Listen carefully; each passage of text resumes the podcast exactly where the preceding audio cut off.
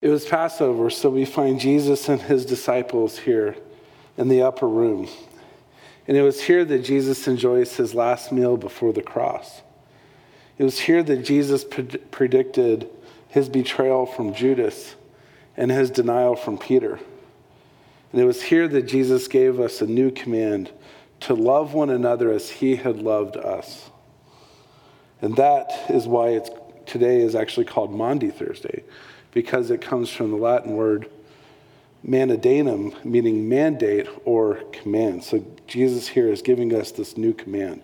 Now, normally for a Passover meal, like our video described, there are four cups, each symbolizing a promise that God had made to Moses all the way back in the Old Testament, back in Exodus.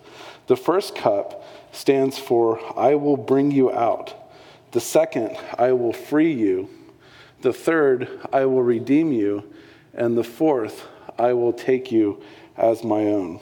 Now, what's amazing about God is that as we look at this from, and this is before the Exodus, what God is promising Moses, we can look at this and say, you know what? God absolutely fulfilled his promise. He absolutely delivered on all four of these promises here.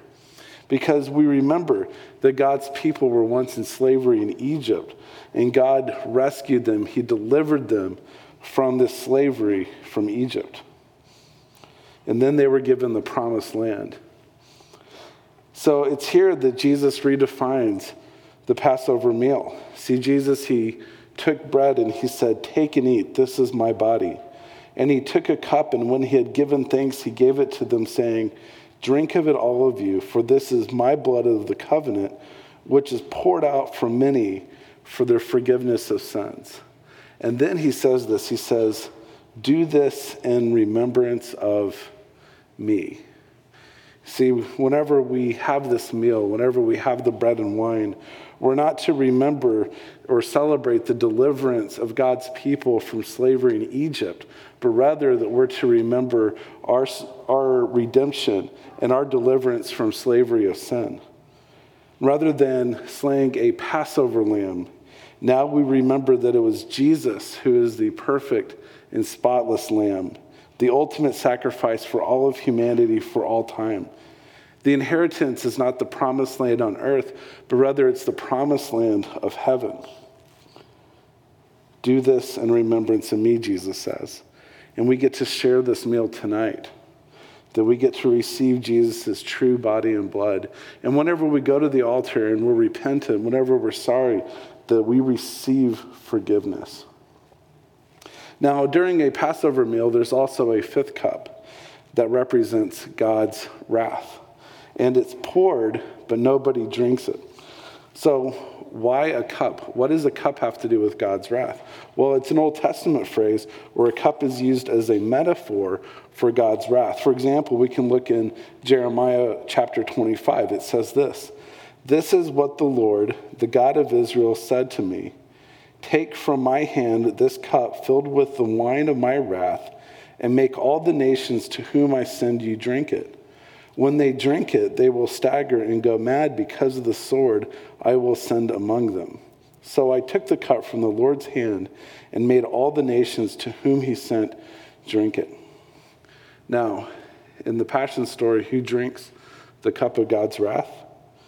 Jesus does on the cross. See, he actually went face to face with God's wrath, which is something that none of us here in this room have ever experienced before. See, we've experienced consequence for our sins. Oh, absolutely, we have. But we have never faced God's wrath face to face like Jesus did. See, the only person who's really ever drank from this cup of wrath, who's ever really experienced this cup, is Jesus.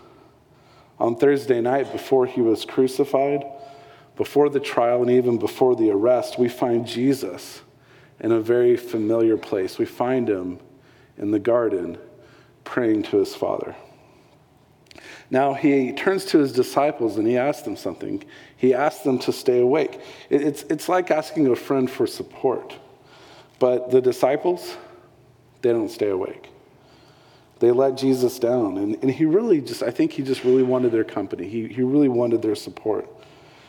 But he tells them this he tells them there's a reason to stay awake that I find very interesting. It's to stay awake and pray that you may not enter temptation. Now, the Bible doesn't explicitly say that the devil was there in the garden, but if Jesus tells them that they need to pray to fight off temptation, then certainly you would imagine that Satan was very hard at work that night.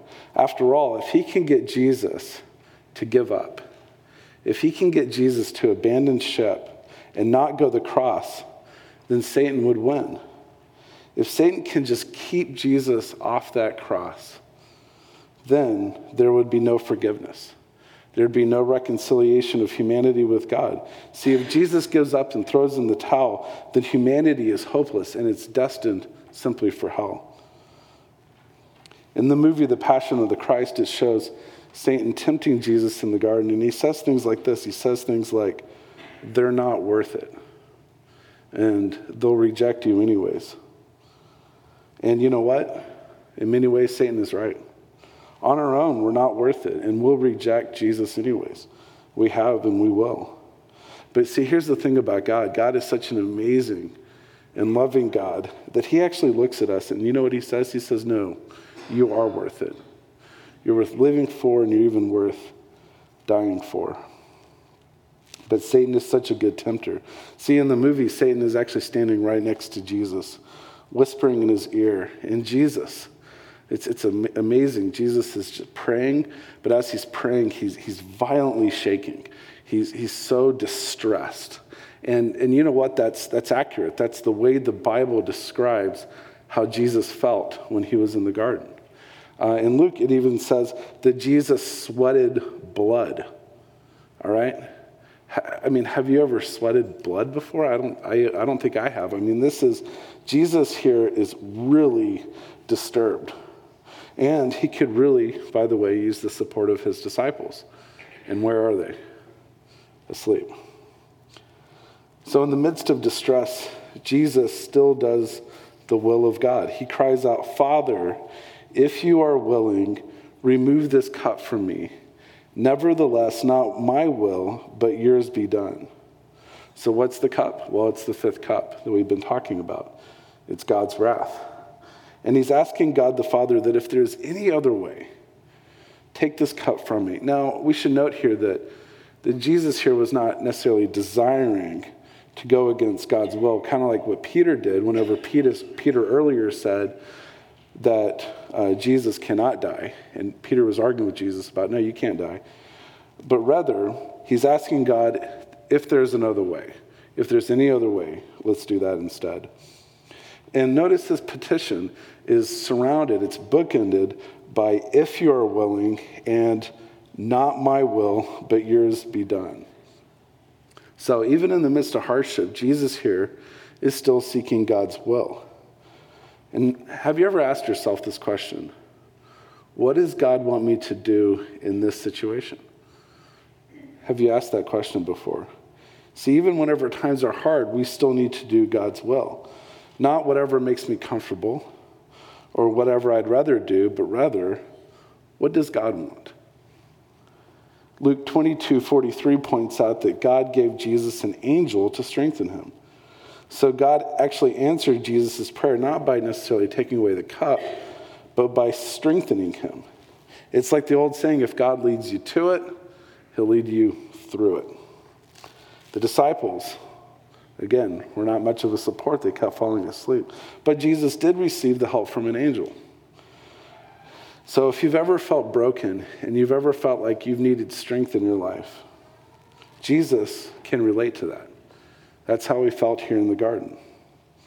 Here he was in the garden. He was abandoned by his disciples in great distress, again, to the point where he was sweating blood. Now, Jesus' humanity here reassures us that he knew exactly what it's like to be in the darkest and loneliest of times. This also reminds us that when we're abandoned by our friends or by other people in our life, that God is always there. We can always turn to God and he will provide strength. God can provide and give us strength to endure anything. So Jesus is about to drink the fifth cup, the, the cup of wrath. And as our video pointed out, that he actually drank it in our place. See, we're the ones who sinned. We're the ones who rejected God and turned against him and broke his commands. And so, really, that cup was for us to drink, and he drank it in our place. He would then be arrested, tried, mocked, beaten, crucified, and drinking the full cup of wrath in our place. Our sins would be paid for so that way we can experience this forgiveness and reconciliation with God. It's Jesus who stepped in for us, and he drank it for us. So, the Garden of Gethsemane for the disciples was a garden of abandonment. For Jesus, it was a garden of blood, sweat, and tears. And for Judas, it was a garden of betrayal. His pocket lined with 30 pieces of silver, he shows up with these armed guards. And he goes to kiss Jesus to identify him. And Jesus' arrest then begins the passion of the Christ, the way of suffering. The guards take Jesus to what is really an illegal trial, a midnight trial. And the disciples, again, what do they do? Abandonment. The disciples, as soon as Jesus is arrested, they flee the scene. So get this the garden that once contained Jesus, the Son of God, his disciples, Judas, tons of armed guards there. Literally, could have been dozens, could have been hundreds, we don't know. Now, all within minutes, is an empty, desolate garden, abandoned. And this desertion, it reminds us of how Jesus must have felt alone.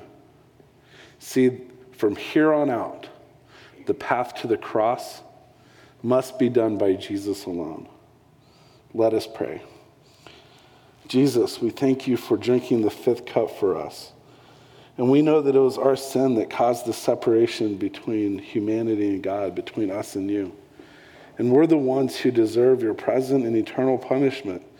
But because you loved us so much that you chose to go to the cross and you fought temptation in the garden, you chose to drink the fifth cup knowing the suffering and death that you would have to endure. So we thank you for this, and we pray in your name, our Father, who art in heaven, hallowed be thy name. Thy kingdom come.